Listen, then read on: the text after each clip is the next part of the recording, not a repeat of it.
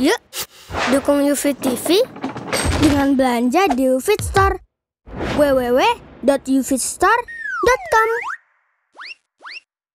Bismillahirrahmanirrahim. Assalamualaikum warahmatullahi wabarakatuh.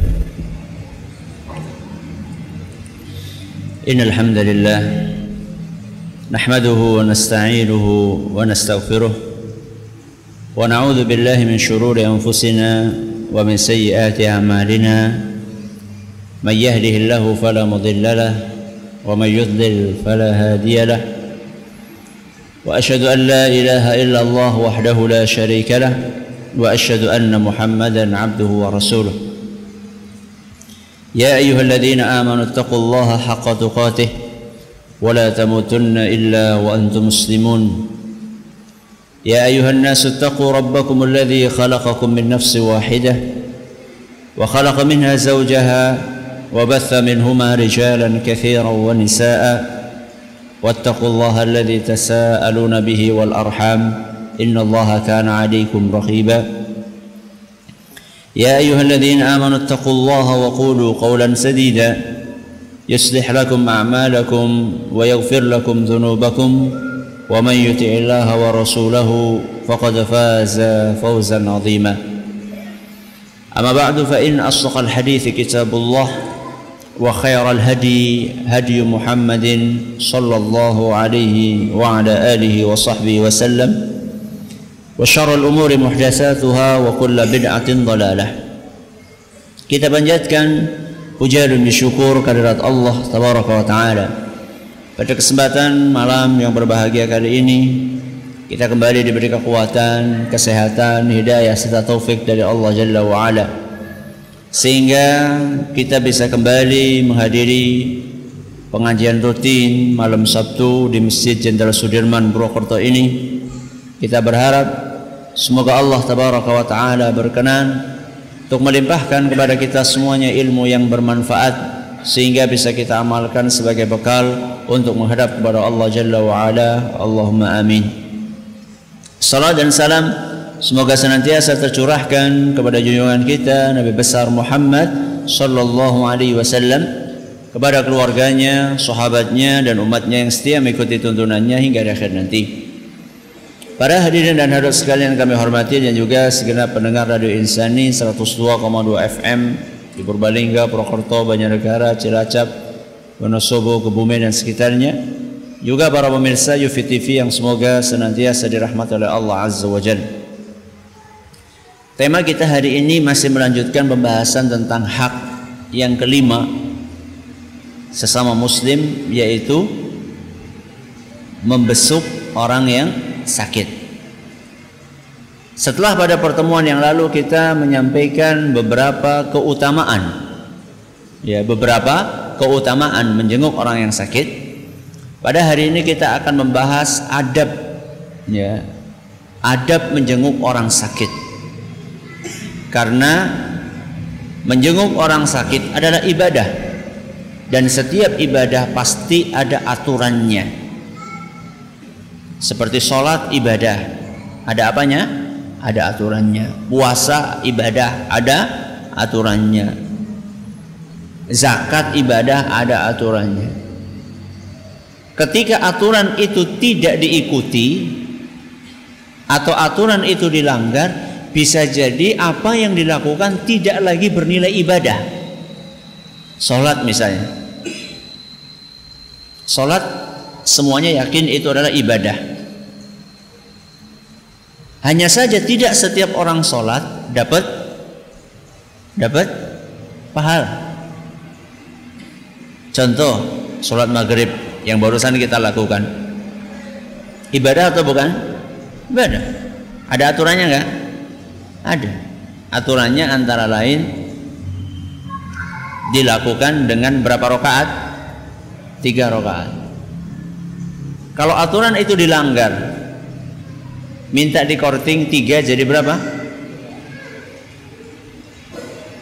Jadi satu setengah. Karena dikosor. ya, dipikirnya kosor itu nggak cuma sholat asar, duhur, maghrib, eh asar, duhur, isya. Dia pikir wah masa isya boleh dikosor maghrib nggak bisa dikosor? Tak kosor jadinya satu satu setengah. Satu setengah tuh gimana ya? Mungkin ruku, uh, sujudnya cuma satu mungkin ya, ya satu setengah.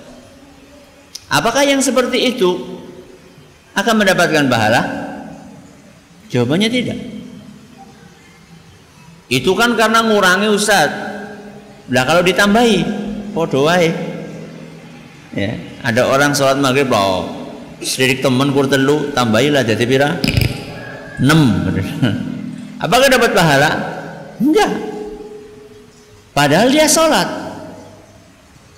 Karena tidak mengikuti aturan. Ya. begitu pula menjenguk orang sakit betul ibadah akan tetapi tidak setiap ibadah yang dilakukan oleh seorang insan itu akan mendapatkan pahala terutama ketika tidak sesuai dengan aturan yang digariskan oleh agama kita. Nah, di antara aturan menjenguk orang sakit adalah apa yang disebutkan dengan etika atau adab. Adab menjenguk orang sakit. Dan ketika kami kumpulkan beberapa dari beberapa tulisan, kami temukan ternyata banyak adabnya ya. Makanya tidak cukup satu pertemuan insya Allah mungkin dua pertemuan atau tiga pertemuan tergantung nanti bagaimana Allah mudahkan buat kita. Malam hari ini kita hanya akan membahas tiga adab saja. Di antara adab menyuruh orang yang sakit kelanjutannya insya Allah pada pertemuan berikutnya. Adab yang pertama dan ini adalah adab yang bisa diterapkan dalam setiap ibadah. Apa itu? Ikhlas ikhlas ketika membesuk orang sakit. Dan inilah syarat diterimanya suatu amalan apa pun amalan itu. Salah satu syarat diterima amalan adalah ikhlas. Ketika kita bicara masalah ikhlas, artinya adalah memurnikan niat. Karena ikhlas itu adalah dari kata-kata murni. Sehingga orang mengatakan emas murni, emas khalis ya. Emas yang murni artinya tidak ada campurannya. Nah ketika orang berkunjung menziarahi membesuk menjenguk orang yang sakit maka adab yang pertama yang harus dia lakukan adalah dia harus ikhlas di dalam menjenguk orang tersebut. Apa maksudnya ikhlas? Maksudnya tidak tidak ada tendensi lain tidak ada tujuan lain ketika membesuk kecuali mencari ridhonya Allah. Mengharapkan pahala dari Allah Subhanahu wa taala. Dan juga dengan maksud memenuhi hak sesama muslim. Jadi kalau kita ditanya inti ngapain besuk orang sakit? Ingin mencari ridhonya Allah Subhanahu wa taala. Dan ini syarat pertama seseorang bisa diterima amalannya, bisa mendapatkan pahala dari kunjungan dia membesuk orang yang sakit.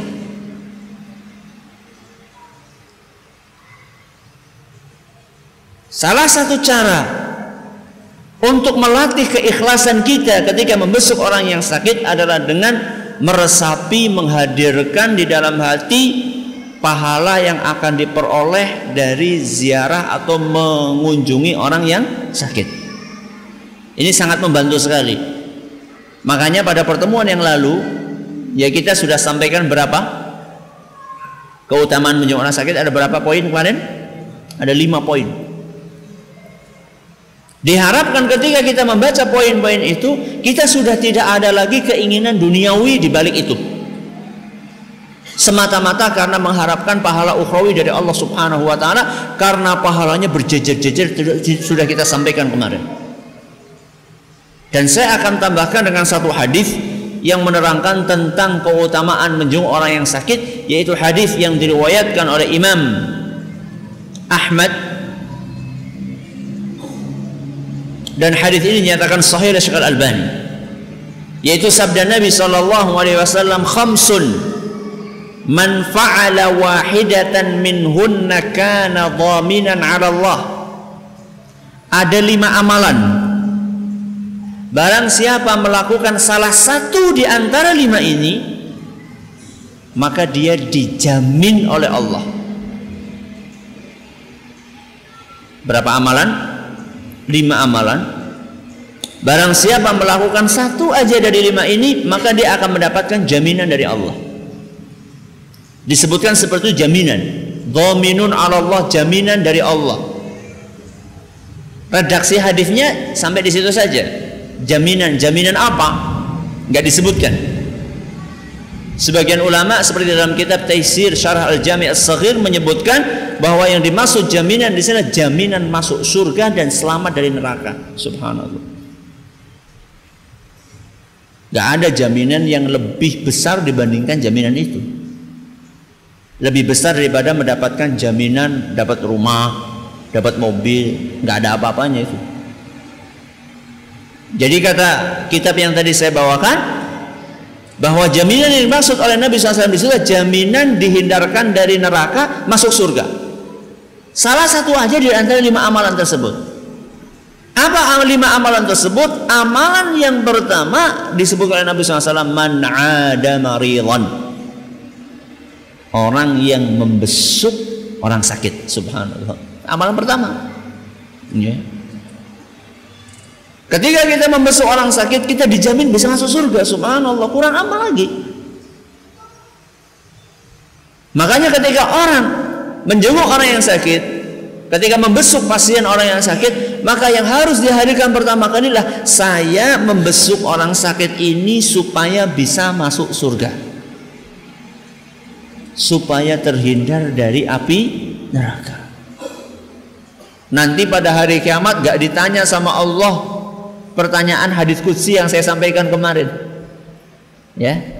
Di mana Allah Subhanahu wa taala bersabda berfirman, ya. Maritu falam ta'udni. Aku sakit, kenapa engkau tidak jenguk aku? Maka orang tadi mengatakan, "Ya Allah, bagaimana aku menjenguk engkau kalau Rabbul Alamin?" Masa Allah sakit? Ya. Maka kemudian Allah pun melanjutkan firman-Nya, maridha fulanun si fulan sakit kenapa engkau tidak besuk dia seandainya engkau besuk dia niscaya engkau akan dapatkan aku ada di sana yakni aku akan berikan pahala Nah sekarang sudah enggak kita siapkan jawaban untuk menjawab pertanyaan Allah Si fulan tetanggamu sakit Kenapa enggak kamu besuk Bahkan seperti yang saya katakan kemarin Ada orang sampai Sampai meninggal dunia. Baru tahunya ketika sudah ada pengumuman. Lu engane si fulan bukan sakit meninggal. sudah meninggal nggak tahu. Nah ini kita persiapkan dari sekarang jawabannya.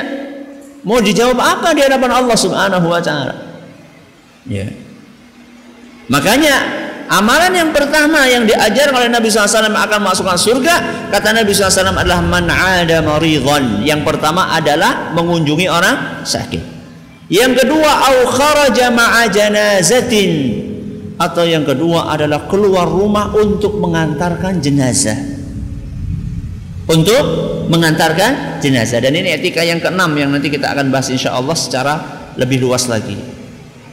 Keluar rumah mengantar jenazah dan ini terus terang banyak kebanyakan orang takziah itu kalau kita perhatikan itu biasanya cuma apa?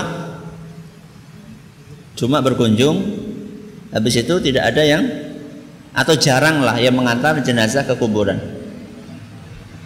Bahkan yang lebih mudah dari itu nyolati saja kalau kita perhatikan di kampung-kampung itu jarang. Ya, makanya orang biasanya kalau takziah ada orang meninggal, apa yang dilakukan? duduk-duduk makan permen ya permen yang sudah ada di situ syukur-syukur orang udut ya. makan permen ya mandan orang ganggu lah ya. Itu di situ habis untuk ngobrol sana kemari ya. ya bahkan mungkin juga masih sempat membicarakan aibnya si jenazah. Ya. sholat enggak nganter ke kuburan enggak. Ya kecuali kalau ada halangan. Ya, kalau ada halangan waktunya nggak memungkinkan itu lain masalah. Tapi ini misalnya ada waktu antar jenazah.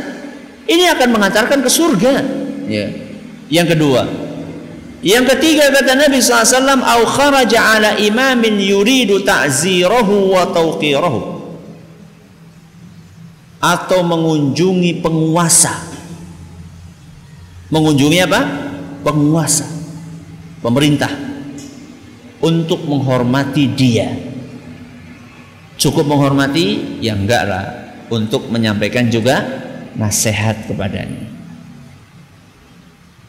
Ya, jadi datang ke penguasa untuk menasehati, menghormati dan menasehati. Ini etika yang kadang-kadang kurang diperhatikan. Mengunjungi penguasa kalau enggak untuk nyari dana penulis seripilan ya dengan tujuan-tujuan duniawi lainnya ya jadi yang namanya mengunjungi, datang ke penguasa, pemerintah, ada yang nggak mau sama sekali dengan alasan lah ngapain deket-deket sama pemerintah. Akibatnya yang dekat sama pemerintah adalah orang-orang yang rusak. Akhirnya pemerintahnya melu rusak atau ada juga orang yang dekat banget sama pemerintah tapi ABS. Apa ABS? Asal bapaknya seneng. Ya. Gak ada nasihat, gak ada apa. Yang benar bagaimana Ustadz? Dekat tapi untuk menasehati. Ya. Jadi konfrontasi juga tidak bagus ya. Terlalu dekat tanpa menasehati juga tidak bagus. Yang betul bagaimana Ustaz? Dekat dan menasehati. Dan ini salah satu jalan menuju ke surga. Ini yang keberapa ini sudah yang ketiga. Yang keempat au kharaja ghazian yang keempat adalah keluar rumah untuk ber, berjihad. Keluar rumah untuk berjihad. Tentunya berjihadnya di jalan Allah. Bukan di jalan apa kemarin? Jalan apa? Tamrin. Oh iya jalan tamrin. Bukan di jalan Allah. Ya. Berjihad di jalan Allah, bukan di jalan tamrin. Ya, fisabilillah mengharapkan ridho karena Allah Subhanahu wa taala dengan etikanya. Karena jihad juga ada etika sama, semuanya itu ada etikanya. Ya. Jadi jihad itu orang sing penting dor, enggak. Orang sing penting boom, ngebom, bukan. Jihad itu ada etika, ada aturannya. Ini yang keberapa ini? Yang keempat. Yang terakhir yang kelima kata Nabi SAW, au qa'ada fi baitihi fayaslamun nasu minhu wa minan nas. Atau dia duduk manis di rumahnya tidak ganggu orang lain dan tidak mendapatkan gangguan dari orang lain. Duduk manis di rumah tidak ganggu dan tidak diganggu. Ini adalah ketika kondisi fitnah ketika kondisi huru hara sudah mendominasi keadaan.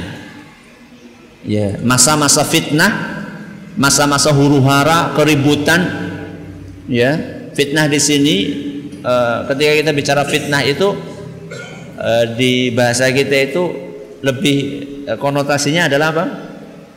Fitnah lebih kejam dari pembunuhan. Nah, itu konotasinya seperti itu. Tapi fitnah yang saya maksud di sini adalah huru-hara, ribut, ya bunuh-bunuhan di luar. Maka yang paling aman adalah mengambil alternatif yang terakhir yaitu apa? Diam di rumah. Tidak ganggu juga tidak diganggu. Lebih selamat.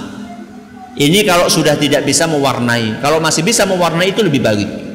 Tapi kalau sudah tidak bisa mewarnai tidak bisa memperbaiki tidak bisa datang ke penguasa untuk menasehati ya sudah di rumah saja sudah. Di rumah saja nggak ganggu tidak di diganggu. Ini adalah lima hal yang diajarkan dalam agama kita. Jadi kembali kepada poin yang pertama adalah ikhlas dalam membesuk. Ustaz, ikhlas itu amalan hati apa amalan luar? Amalan hati. Taunya jenengan ikhlas gimana? Taunya teman kita ikhlas gimana? Taunya gimana? Amalan hati kok taunya gimana? Kalau dia ngomong, aku ikhlas gitu. Loh, ikhlas malah ngomong. Gimana coba taunya? Tahunya dengan indikasi. Dari indikatornya, dari tandanya. Tanda lahiriahnya apa? Tandanya orang ikhlas dalam membesuk orang sakit. Di antara tanda yang paling menonjol adalah ketika dia tidak membedakan status sosial saat membesuk orang sakit. Tidak membedakan apa? Status sosial. Contohnya gimana? Contoh nih, Orang yang kelihatan kurang ikhlas itu ketika dia membesuk hanya orang-orang yang punya kedudukan saja. Wong sing suki, apa maning? Wong sing pejabat, ya. apalagi atasan, apalagi majikan, ya pokoknya yang dibesuk adalah orang-orang yang hanya punya kedudukan saja. Maka orang-orang yang ketika membesuk orang sakit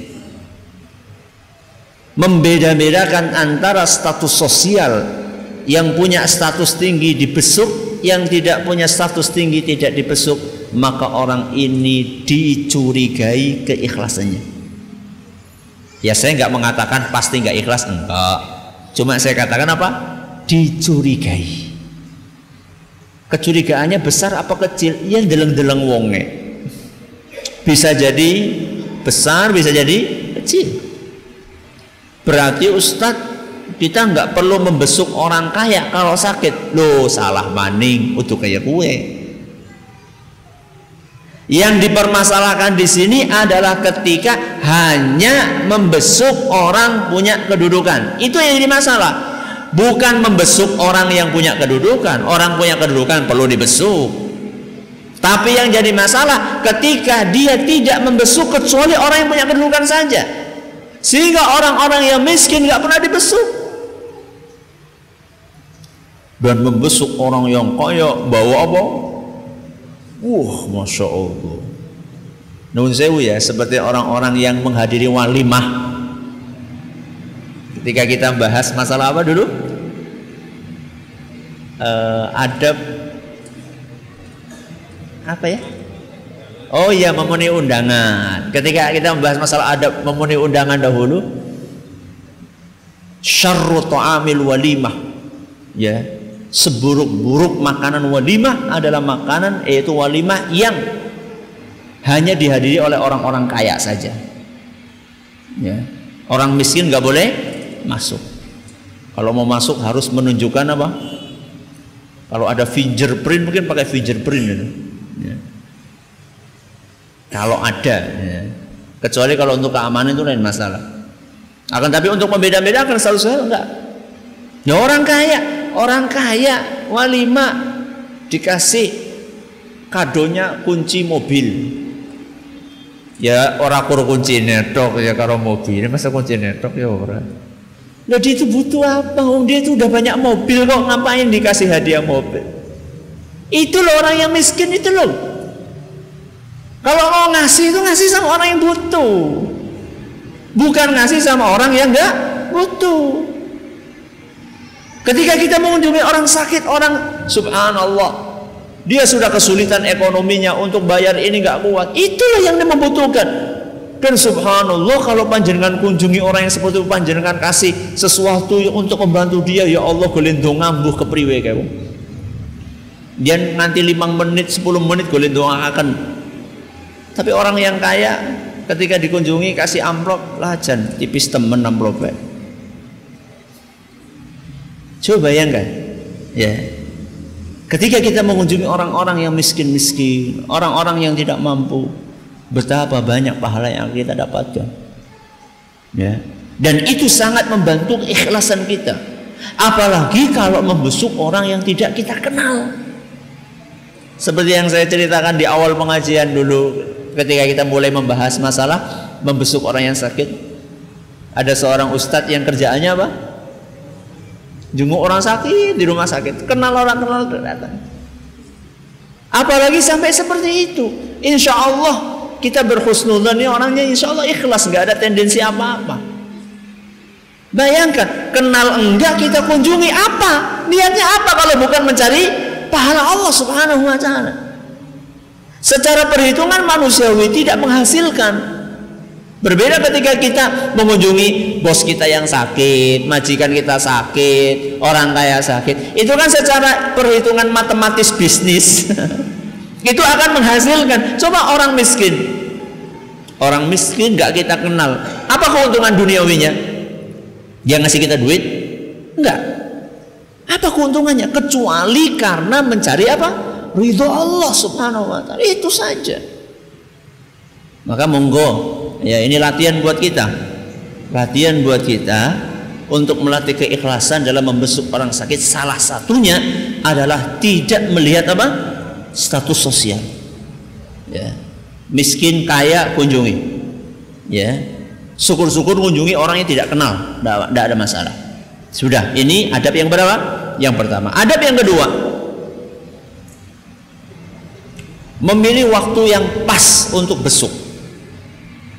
Memilih waktu yang pas untuk besuk. Pertanyaannya waktu yang pas kapan Waktu yang pas kapan? Pagi, sore, malam, sore. Pas banget gue. Berarti ini esok orang pas. Waktu yang pas itu relatif. Waktu yang pas itu relatif. Makanya kata Imam Ibnu Qayyim al-Jauziyah, walam yakun min hadihi alaihi salatu wassalam an yakhussa yawman minal ayyam bi'iyadatil marid. Tidak termasuk tuntunan Rasul SAW mengkhususkan hari tertentu untuk membesuk orang sakit. Wala waktan minal awqat juga tidak ada waktu khusus untuk menyuk orang sakit. Bal syara'a li ummatihi i'adatal marid lailan wa naharan wa fi sa'iril awqat akan tetapi Nabi SAW mensyariatkan bagi umatnya untuk membesuk orang sakit siang malam kapan saja. Akan tetapi dikembalikan kepada situasi dan kondisi. Dan satu negara ke negara yang lain, satu daerah ke daerah yang lain, satu wilayah ke wilayah yang lain beda-beda. Ada di sebagian tempat sore cocok, tapi di tempat yang lain sore enggak cocok. Dan juga bukan hanya beda satu wilayah dengan wilayah lain, beda satu orang dengan orang yang lain. Ada sebagian orang waktu pagi cocok banget kalau dikunjungi, ada sebagian orang waktu pagi nggak cocok karena waktunya istirahat. Nah terus bagaimana kalau kayak gitu?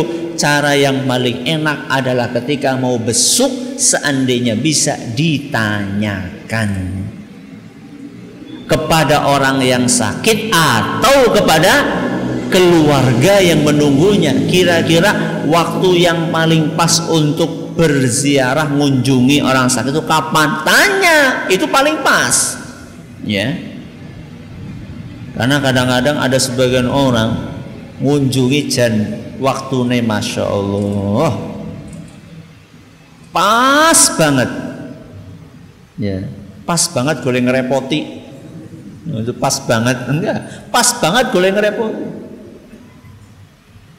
Lawang orang sakit dikunjungi jam loro awan. Jam loro awan. Enggak sakit saja, enggak sakit. Jam 2 siang itu waktu yang enggak enak untuk dikunjungi, apalagi sakit. Ya. Atau ngepasi waktu-waktu makan. Ya, pas banget dan maksudnya Yuk bayangkan mau lagi lara lan makan ada yang kunjung kira-kira kepenak orang mangannya. Ya kepenak ya. Walaupun yang besuk tuh monggo monggo ya tetap ora kepenak masa mangan dewek kan. Terus gimana Ustadz? Ya perlu mencari waktu yang pas. Ya. Ada sebagian orang saking semangatnya, ya, saking semangatnya begitu tahu oh si fulan operasi. Diperkirakan operasi ini akan selesai sore hari. Jam 4 sore. Jam 4 lewat satu menit wis teka. Fastabikul khairat jadinya. Berlomba-lomba dalam kebaikan. Kudu fastabil khair ke ganggu wong nembe operasi itu pengennya apa? Istirahat. Jadi bukan semangat banget yang paling semangat kayak nomor siji wingi aku.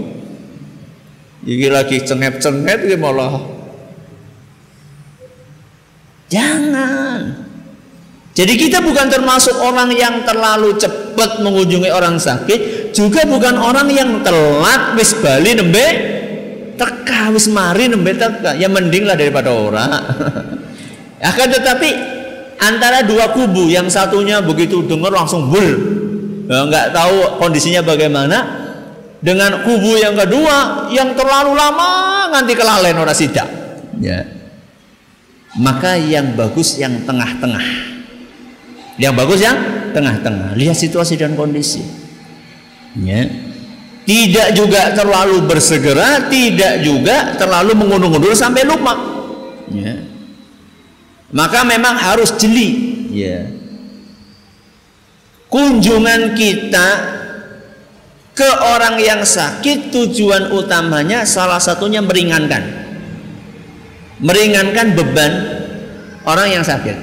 Nah kalau salah waktu kira-kira meringankan apa memberatkan memberatkan bahkan mungkin lebih berat dari sakitnya ada sebagian orang salah waktu menjenguk bukan meringankan bahkan memberatkan justru lebih berat daripada sakit yang diderita lah kira-kira gue mau tambah mari apa tambah peret mati.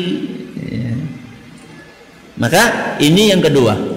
Yang kedua adalah memilih waktu yang pas. Waktu yang pas itu dikembalikan kepada situasi dan kondisi. Ya, tidak ada harus ini, harus ini, ya. Dan kalau di rumah sakit ya tentunya menyesuaikan dengan apa? Dengan jam besuk, ya.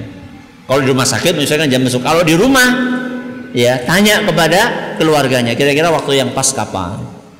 Ya. Jangan begitu datang langsung sembarangan pokoknya datang asal waktu duduk duduk duduk duduk duduk sinten kulo badhe napa? Badhe besuk. Ki arep besuk apa arep nagih tagihan kayak apa jenenge? Apa? Debt collector ya. itu mana tambah. Sudah jantungan tambah apa? Tambah parah lagi sakitnya. Ini yang keberapa ini? Ini yang kedua. Yang ketiga di antara adab menjenguk orang yang sakit adalah mempersingkat masa kunjungan apa mempersingkat masa kunjungan Maksudnya adalah ajak suwe-suwe itu kira-kira seperti itu. Jangan terlalu lama mengunjungi orang yang sakit. Kenapa? Tadi biar enggak memberatkan. Makanya seorang ulama Ibnu Tawus mengatakan ya bahwa Tawus pernah berkata sebaik-baik kunjungan kepada orang yang sakit adalah yang paling singkat. Jadi kalau pengen tahu kualitas kunjungan yang terbaik mengunjungi orang sakit membesuk adalah adalah sesingkat apa Anda membesuk.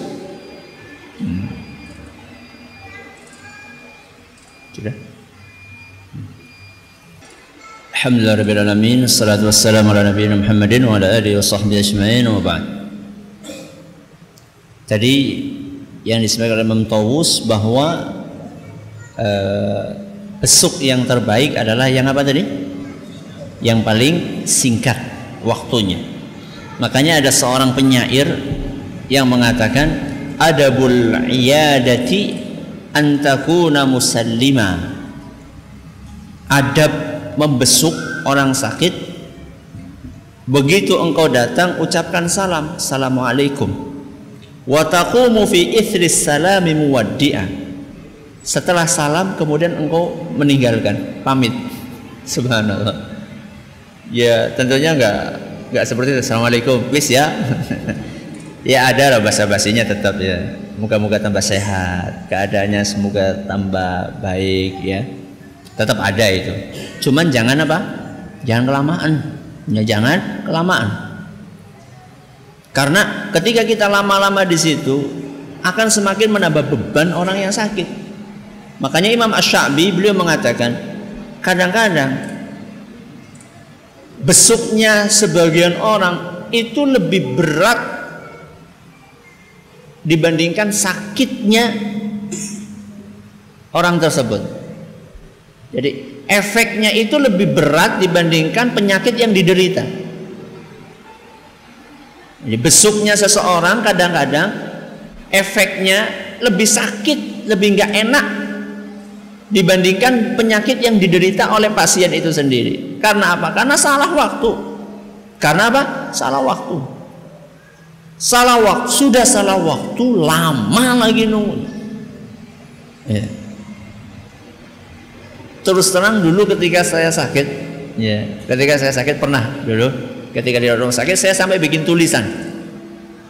Di pintu kamar itu mohon sedang istirahat. Ya. tapi ya kadang-kadang tetap ya nasi ya ngotot. Pokoknya kudu ketemu. Ya. sudah diwanti-wanti. Ya sudah sebentar. Ya ora sebentar jen. Masya Allah wong Ucaru kan sudah dikasih apa? Sudah dikasih warning, ya. sudah dikasih peringatan sebentar. Berarti masuknya dia itu adalah masuk karena sebenarnya nggak masuk, tapi karena ya sudah nggak apa-apa masuk. Ya orang kur salaman tok, salaman ngobrol, tanya lagi. Dan ini besok ada adab ya nggak usah terlalu banyak tanya, ya karena ada sebagian orang ketika berkunjung itu tanya kepada si sakit, si sakit ini menjelaskan kronologi dari awal lagi. Jadi setiap ada orang datang, jelaskan kronologi lagi dari awal. Ya kesel ya. Ki wingi tabrakan nang kene, korbane kiye, larane kiye. Terus setiap ada orang itu ada kronologi kayak gitu direkam baik cerita nganggo apa? Ya. Atau ditulis aja, tulis. tulis. Kepriwe kronologinya wingi ya diwaca dewek. Kita harus perasaan. Ya. Harus punya apa? Perasaan. Ini orang yang namanya orang sakit tampaknya istirahat. Makanya ini perlu dipahami juga ya, perlu dipahami. Ada sebagian orang sakit itu kurang suka di, dijenguk. Ada sebagian orang sakit kurang suka dijenguk. Dan ini tolong difahami. Loh nyong pengen pahala kok. Loh panjangan pengen pahala. Lah gue kamar pinggirnya bukan wong lara. Kalau memang ingin nyari apa? Pahala. Jenengan itu tidak akan rugi ketika sampai ke rumah sakit ternyata lah jeneng ora uli melebu ora rugi ora gila kamar nang pinggir rumah sakit karena ada berapa orang sakit di rumah sakit puluhan bahkan mungkin ratusan. Orang rugi orang kan sampai situ ternyata nggak bisa masuk. Ini loh orang sakit sesal ngono di tekan di orang apa? Ya. Karena kita perlu ingat kunjungan kita itu untuk meringankan. Jangan sampai tujuan ini malah berbalik membuat berat. Ya pengennya meringankan malah memberatkan. Karena tadi itu salah waktu terlalu lama duduk di situ. Ya. Dan kita sebagai seorang muslim kita tuh harus punya sensitivitas yang tinggi dalam hal-hal yang seperti ini. Ya, kalau melihat orangnya sudah gelisah, ya, yang nunggu sudah batuk-batuk, dehem-dehem, itu artinya jenengan itu kon kon lunga. Itu bahasa kasarnya kayak gitu. Artinya sudah cukup, ya. Maka tidak dianjurkan berlama-lama membesuk orang yang sakit kecuali dalam satu kondisi. Apa itu?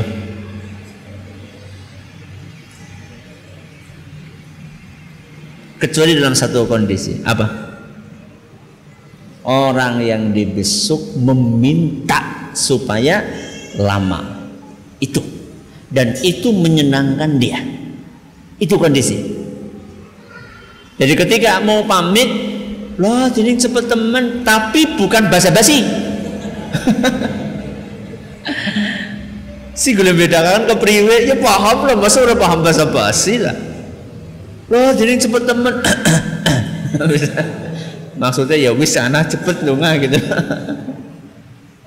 kecuali dalam satu kondisi ketika orang yang dibesuk itu seneng lama dibesuk dan duduk lama di situ dalam kondisi yang seperti itu maka sebaiknya duduk lama.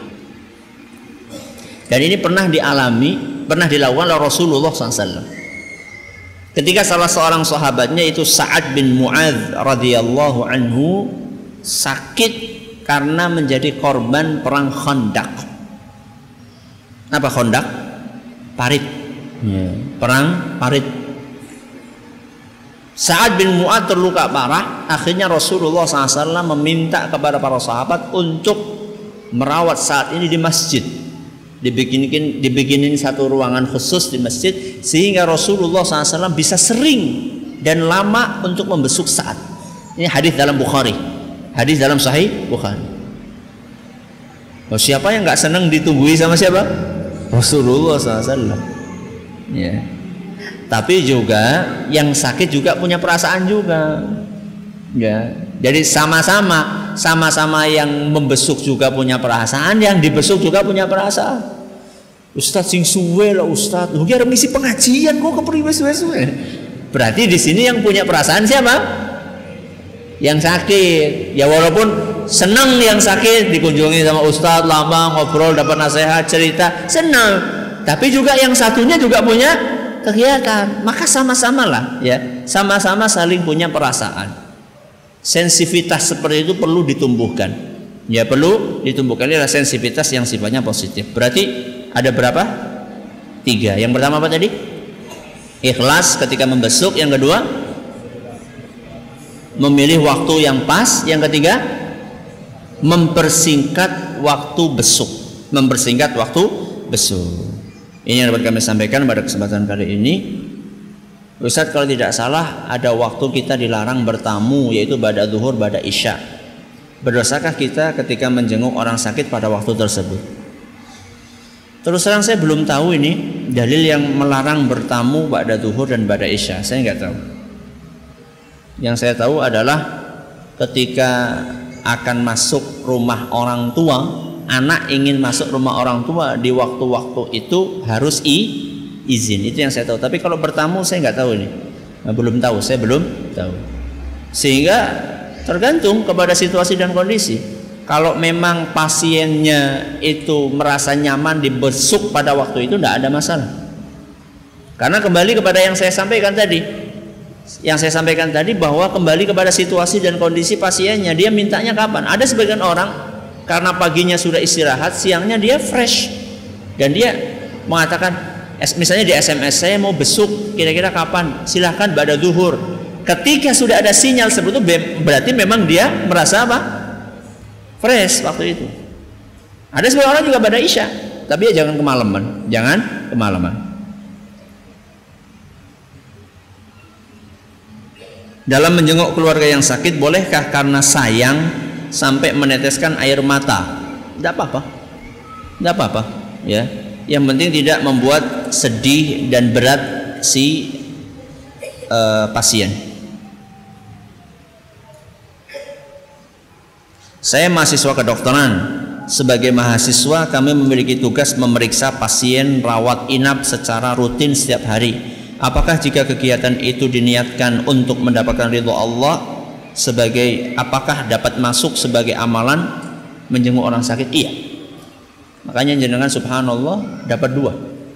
Ya. Dapat keuntungan duniawi ya karena itu memang tugas dan juga dapat apa? pahala.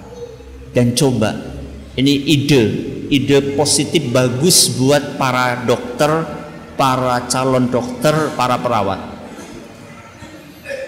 Alangkah indahnya ketika membesuk kontrol apa namanya? rutin itu yang ditanya itu bukan cuma bagaimana keadaannya, keluhannya apa. Tapi setelah menanyakan itu bagaimana Pak sudah sholat atau belum? Usip banget itu. Pak, yang menyembuhkan bukan saya, Allah. Saya nggak bisa menyembuhkan, Pak. Yang menyembuhkan itu Allah. Maka dekatkan diri kepada Allah. Nek pasiennya angel, ya konsolat ke Pak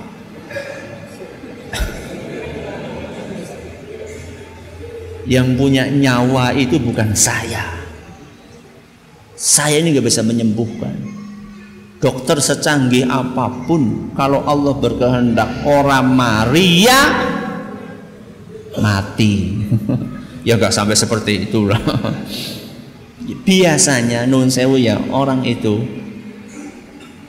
apalagi orang sakit itu sangat mendengar nasihatnya siapa? Dokter. Orang yang sakit itu sangat mendengar nasihatnya. Makanya ada sebagian orang kalau nasihat dokter manu tepot. Kona rawujud dinasihati ustad orang mempan-mempan. Sing nasihati dokter nembe manut. Makanya kesempatan ini, ya. Nih Pak, jangan pengen sembuh kan? Pengen. Sholat, sholat, ya, zikir doa, Wah itu tambah sip itu. Bukan hanya sekedar jenengan dapat pahala berkunjung orang sakit, termasuk berpahala mendakwai orang sakit. Maka ini ide tolong ditularkan sama yang lainnya. Apakah menyuruh orang sakit hanya terbatas orang yang sakit fisik saja atau termasuk orang yang mengalami gangguan kejiwaan? Termasuk. Karena itu sakit juga. Makanya kemarin saya sampaikan ketika pertemuan yang pertama membahas masalah adab uh, uh, masalah menyuruh orang sakit kan saya sampaikan bahwa penyakit yang disunahkan atau disyariatkan untuk dijenguk pasiennya sifatnya apa? Umum, sembarang penyakit. Sampai pun penyakit ringan, penyakit berat semuanya masuk. Loh Ustaz, orang gila kok di, dijenguk? Apa dia paham? Loh, kita menjenguk itu bukan supaya dia paham kita. Kita itu menjenguk karena apa tadi? mencari pahala dari Allah Subhanahu wa taala. Ya. Maka ini perlu disampaikan. Terakhir mohon maaf sekali. Pertemuan yang akan datang libur lagi. Pertemuan yang akan datang libur lagi. Sebenarnya saya nggak enak hati sebenarnya bolak-balik libur, tapi kondisinya nggak memungkinkan. Ya kami ada tugas di Istiqlal insya Allah pada pekan yang akan datang sehingga perlu persiapan mulai dari hari Jumatnya maka mohon maaf sekali hari 1 April berarti libur masuknya lagi kapan? Tanggal 8 1 tambah 7 8 hari Jumat 8 April insya Allah. Ini dan Allah menakdirkan malam hari ini hujan yang hadir sedikit maka tolong panjenengan punya tugas untuk apa? ngabari yang panjenengan kenal biasa rutin hadir. Ya mungkin mungkin ada yang gantiin mungkin. Cuman khawatirnya nanti uh, mungkin dia dari awal dari rumah sudah berniat pengen hadir kajian akhlak ternyata pada Allah nggak dapat khawatirnya kecewa atau bagaimana akan tetapi uh, mohon maaf saya untuk pertemuan yang akan datang nggak bisa uh, semoga kita semuanya diberkahi oleh Allah Subhanahu Wa Taala apa yang kita kerjakan Terima kasih atas perhatiannya. Mohon maaf atas segala kurangnya kita tutup dengan membaca Subhanakallahumma bihamdika asyhadu an la ilaha illa anta astaghfiruka wa atubu ilaik. Assalamualaikum warahmatullahi wabarakatuh.